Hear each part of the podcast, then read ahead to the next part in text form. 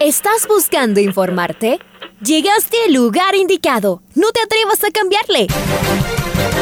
La red presenta. Ponte al día.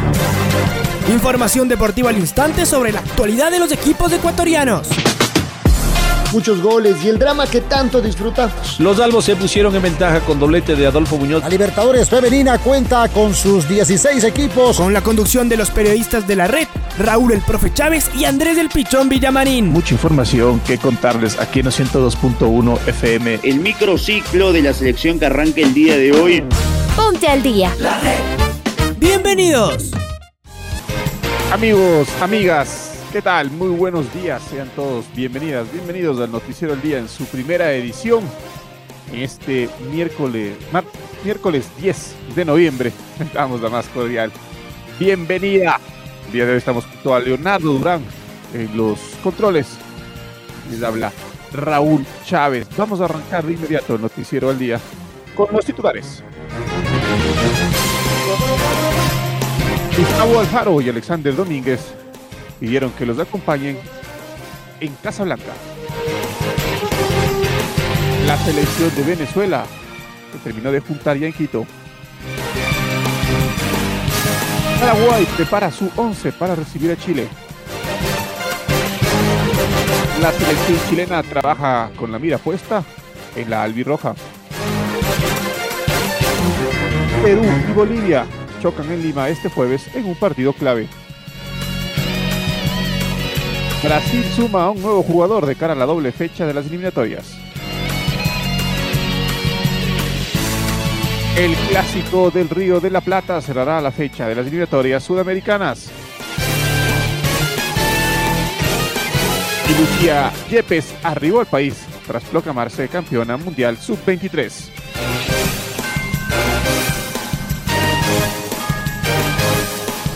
De de saludar con nuestro compañero y amigo Andrés Villamarín.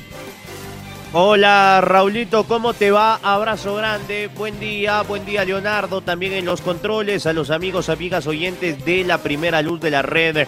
Saludo afectuoso en este día 10 de noviembre del año 2021. Arrancamos con el editorial del día después de escuchar los titulares en la voz de Raúl Chávez. Esto es eh, lo que nos dice Alfonso Lazo Ayala. Mientras esperamos la fecha de eliminatorias, asistimos a un nuevo capítulo de vergüenza en la conducción del Club Deportivo El Nacional. Varios trabajadores se han agrupado en la entrada del complejo de Tumbaco reclamando el pago de sus sueldos atrasados. Han afirmado que les deben hasta 15 meses. La imagen más patética del bochornoso problema de un club con tantas estrellas en su camiseta se dio el lunes en la tarde cuando la presidenta apareció escondida bajo una mesa dentro de la caseta del guardia. Triste, lamentable patético. Es una nueva demostración que el cuadro criollo debe reinventarse. Lo deben hacer sus socios sin seguir pensando que las Fuerzas Armadas puedan llegar a intervenir. Y no es ni será sencillo. La gran mayoría, si no la totalidad de hinchas, piden la renuncia del actual directorio. Pero más allá de si sería legítimo que abandonen el club en un momento tan malo, ¿quiénes se harían cargo? ¿Con qué antecedentes? ¿Y para hacer qué? Muchos responderán, pero no se puede estar peor. Eso sería un error. Siempre se puede estar peor. Los hinchas y socios deben trabajar en nuevos estatutos que traigan un nuevo orden para luego discutirlos en asamblea. El club necesita otra organización, quizás desvincularse completamente de las Fuerzas Armadas que actualmente no cumplen ningún papel real dentro de la organización deportiva. Pero, ¿y eso supondría que los actuales socios militares se desvincularían o se podrían desvincular? Eso sí sería grave para la subsistencia del club, pues el aporte mensual de más de 10.000 miembros de las Fuerzas Armadas sigue siendo muy importante. No como era antes, pero muy valioso, y en tiempos de crisis más. Nacional ya estaba en graves problemas antes de que estalle la pandemia. Es de los clubes que más deudas tiene y ha pasado un año muy angustioso. No pudo reforzar su plantel y de todas formas luchó hasta la última fecha por ascender.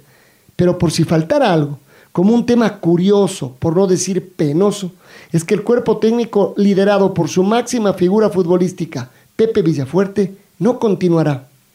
¿Puede alguien pensar que el no ascenso fue responsabilidad del cuerpo técnico? Solo quien esté desinformado de todos estos problemas podría decir que sí. Parece que la actual directiva no se entera.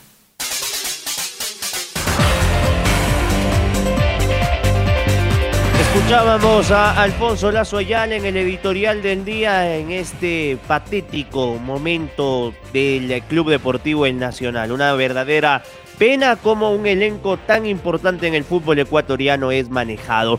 Vamos con la selección ecuatoriana de fútbol. Hoy define Gustavo Alfaro el 11 titular para recibir a Venezuela este jueves a partir de las 16 horas en el Rodrigo Paz Delgado. Es momento de escuchar justamente al técnico argentino a servicio de la tricolor. Si uno analiza lo que ha pasado con Venezuela en la eliminatoria anterior, en el momento que por ahí Venezuela había quedado eliminado, creo que empató en Argentina, le empató Uruguay, le ganó a Paraguay de visitante una cosa así, entonces es como, como el equipo se liberó de las presiones y es como que jugó con las obligaciones de los demás y consiguió resultados. Entonces nosotros tenemos que estar atentos a los dos tiempos que, existen en el fútbol. Obviamente que para mí existen tres por las transiciones que para mí en este partido son muy, importantes, en la medida en que un equipo se reagrupe o pase de una situación defensiva a una situación de ataque. Por eso hay que tener dos cosas. Eh, mucha paciencia por un lado, pero la paciencia no nos tiene que hacer cansinos. O sea, nosotros no podemos jugar un equipo, un partido lento. Nosotros tenemos que salir con, la determinación que nosotros salimos, por ejemplo, con el partido de Bolivia. Desde la primer pelota, como le dije a los jugadores, del sorteo, nosotros tenemos que demostrar que queremos ganar el partido. Y para eso necesitamos tener eh, una concentración absoluta de saber que vamos a defender en espacios amplios, que más allá de las disposiciones que podamos llegar a tener, vamos a defender en espacios amplios con jugadores que tienen buena técnica y tienen buena rependización para jugar de esa manera, que es un equipo venezolano que se siente más cómodo reagrupándose y saliendo de contragolpe, tal es así que el partido que perdieron contra Chile lo perdieron por desatenciones que tuvieron en, pelotas paradas, con dos goles de, pulgar prácticamente similares, eh, que, terminaron definiendo el partido cuando Chile no encontraba la manera de poder quebrarlo a Venezuela, porque Venezuela se agrupaba bien y salía rápido en función de contragolpe. Entonces sabemos que eso lo van a hacer, que lo van a tratar de jugar, pero que nosotros tenemos que estar preparados para jugar con intensidad desde el primer minuto hasta el final.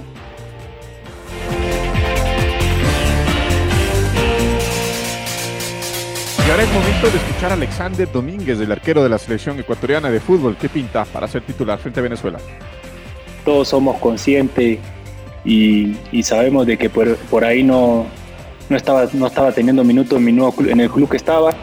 Eh, lamentablemente sabemos lo que significa vestir esta camiseta de la selección. Uno tiene que estar bien en su club, hacer las cosas bien, sumar muchos minutos pues para llegar acá y, y, estar a la altura. Y bueno, yo, yo, yo, yo, yo personalmente soy una de las personas más conscientes que, que necesitaba ir a un lugar donde, donde tenía que sumar minutos y bueno, yo sabía que el puesto no lo ha perdido, que mientras yo encontraba un lugar donde yo iba a estar feliz y, y sumando minutos todos los fines de semana, todo dependía de mí, yo volver atrás a la selección. Así que bueno, gracias a Dios, eh, eh, un lugar donde estoy sumando minutos, donde me trata muy bien, donde soy feliz. Y bueno, gracias a Dios me presentó la oportunidad para, para jugar ese partido, que la verdad que es uno de los partidos más difíciles que tiene esta eliminatoria por lo que significa, significa esa cancha y bueno, pues, gracias a Dios las cosas me salió bien, así que, que nada, nunca perdí la, perdí la esperanza, ¿no? Y los jugadores de la selección venezolana de fútbol han arribado en varios grupos a la ciudad de Quito. Leodán González, director técnico de la Vino Tinto, al contrario de sus otros colegas, ha tomado la decisión de trabajar en la altura sin ningún inconveniente. La noche del día martes ya entrenaron en el Estadio Olímpico Atahualpa, donde realizaron trabajos físicos y en pelota parada para este cotejo del día jueves a las 16 horas en el Rodrigo Paz Delgado, los llaneros no podrán contar con Jefferson Soteldo por decisión técnica y su delantero estrella Salomón Rondón, quien se excusó de venir por problemas físicos.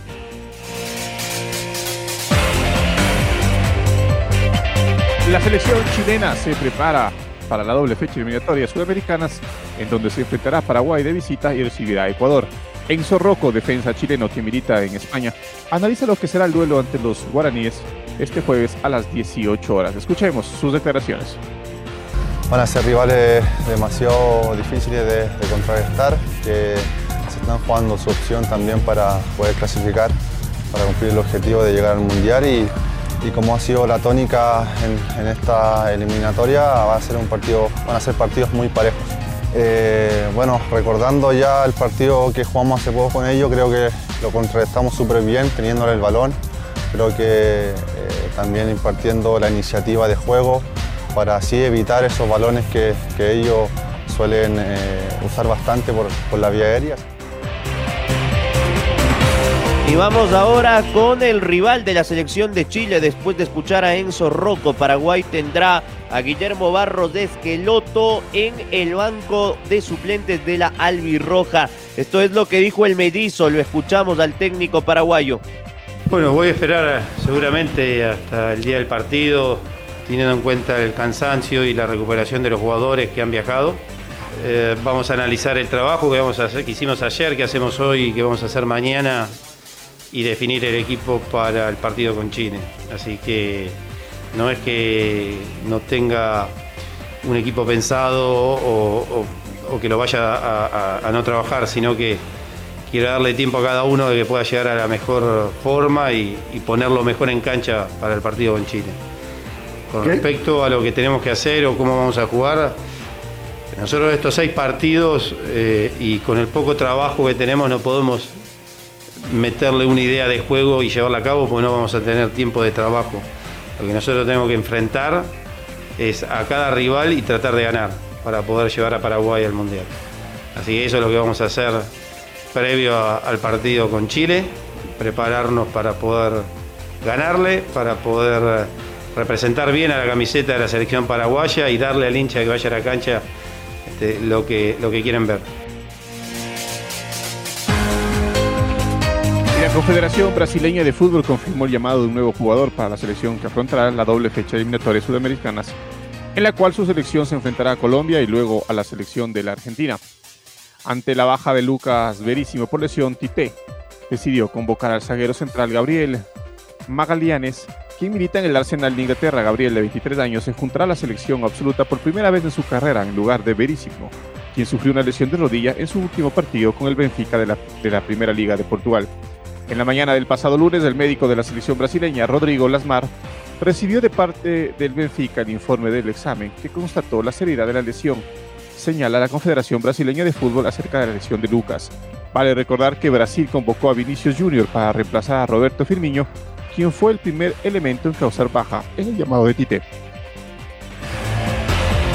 Y ahora vamos con el rival de Brasil de este día jueves, que es la selección de Colombia, que ya se entrena en territorio brasileño, pensando en el partido de este día jueves de el delantero Miguel Ángel Borja, que se perdió la última triple fecha de eliminatorias por una lesión, vuelve a ser convocado por Reinaldo Rueda y esto es lo que dijo Miguel Borja.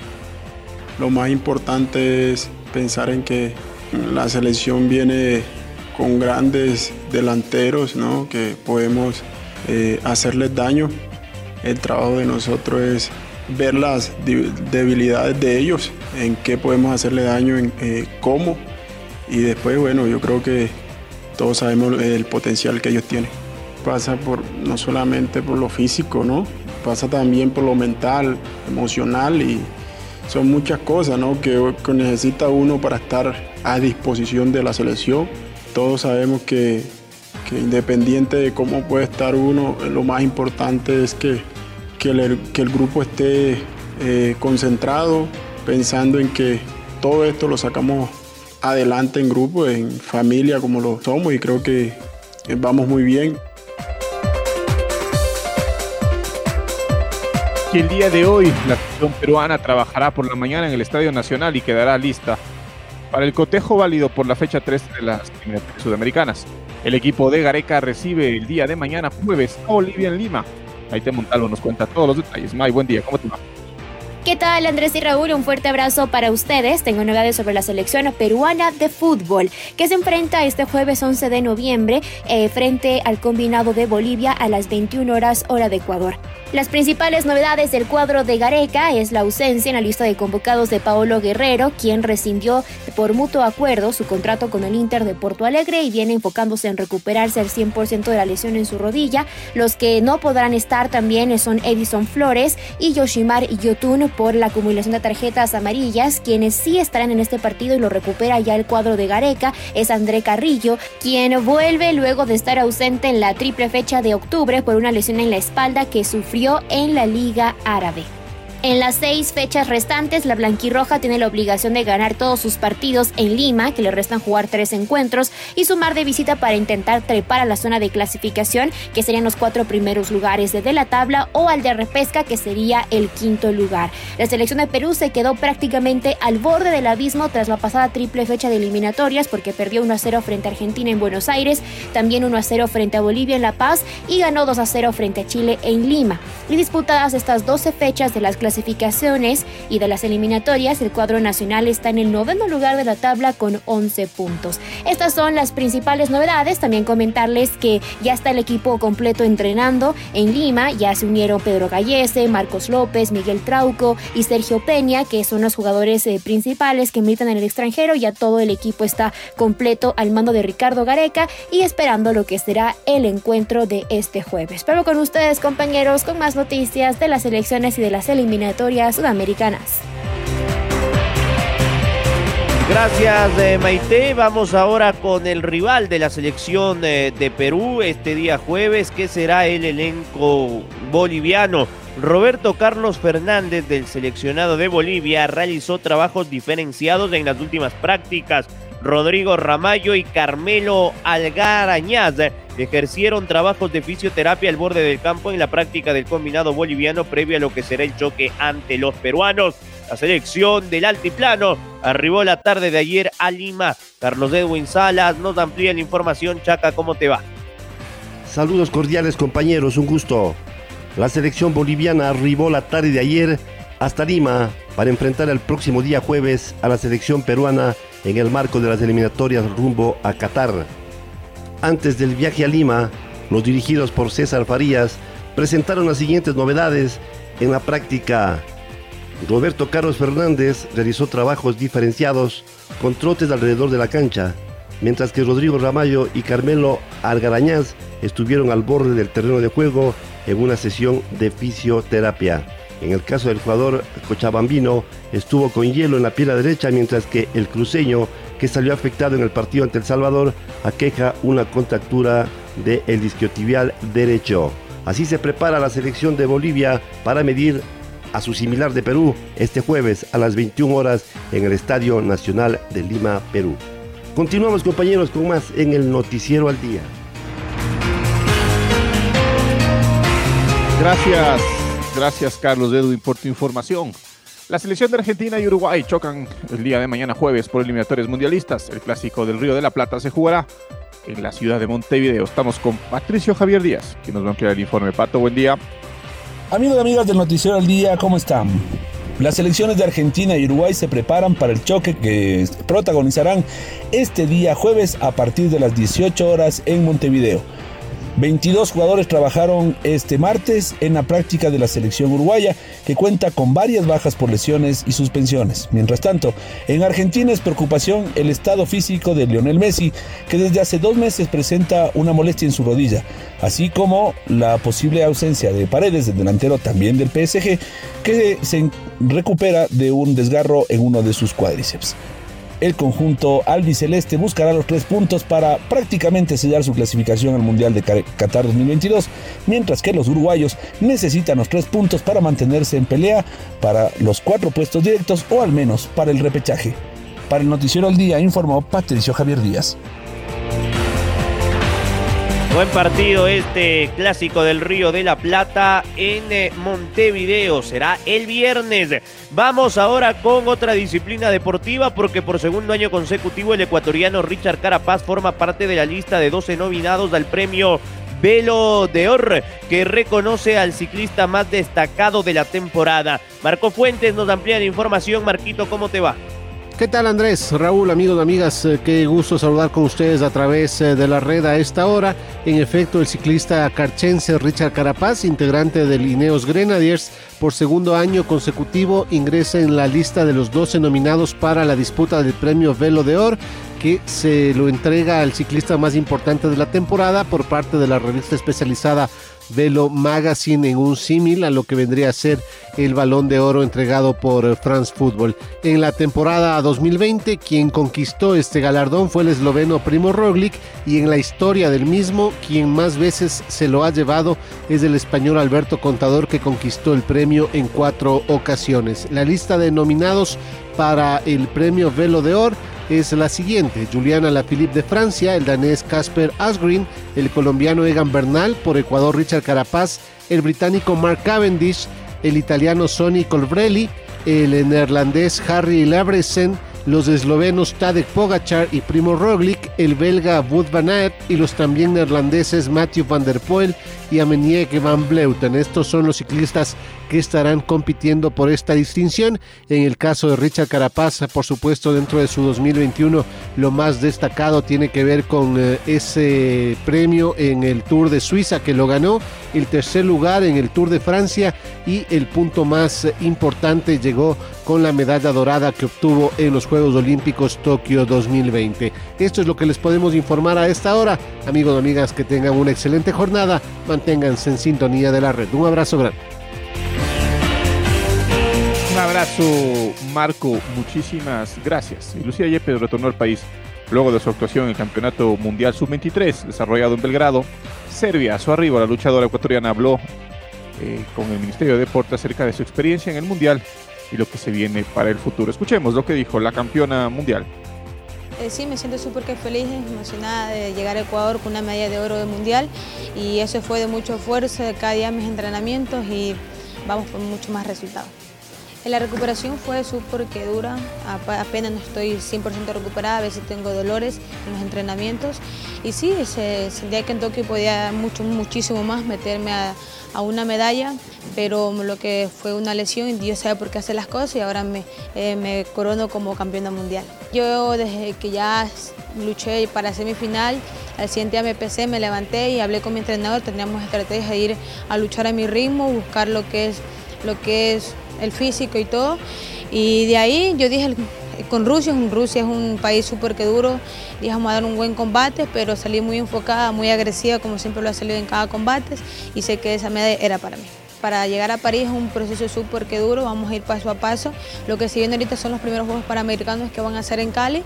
La preparación el miércoles salgo para Colombia, seguirme preparando y así a competir en mi categoría y a dar lo mejor de mí y un buen resultado para Ecuador. Esto es solo un comienzo, como le dije a mi entrenador, tengo 20 años y eh, ir a un Mundial Sub-23 son hasta 23 años, tengo para coger la segunda, tercera medalla mundial y vamos con todo por Ecuador.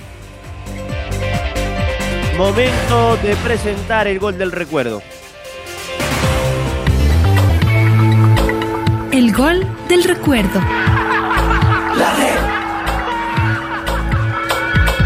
El 9 de noviembre del año 2019, en la nueva olla de Asunción, Independiente del Valle enfrentó a Colón de Santa Fe en la final única de la Conmebol Sudamericana. Los rayados se impusieron y gritaron campeón. El resultado fue 3 a 1. Recordemos del segundo tanto, obra de John Jairo Sánchez, con los relatos de Domingo Valencia y los comentarios de quienes habla Andrés Villamarín. Se viene el Independiente, pelota de John Jairo Sánchez, se va a meter en el área, ya lo hizo, le pide solito Torres, gol de Sánchez.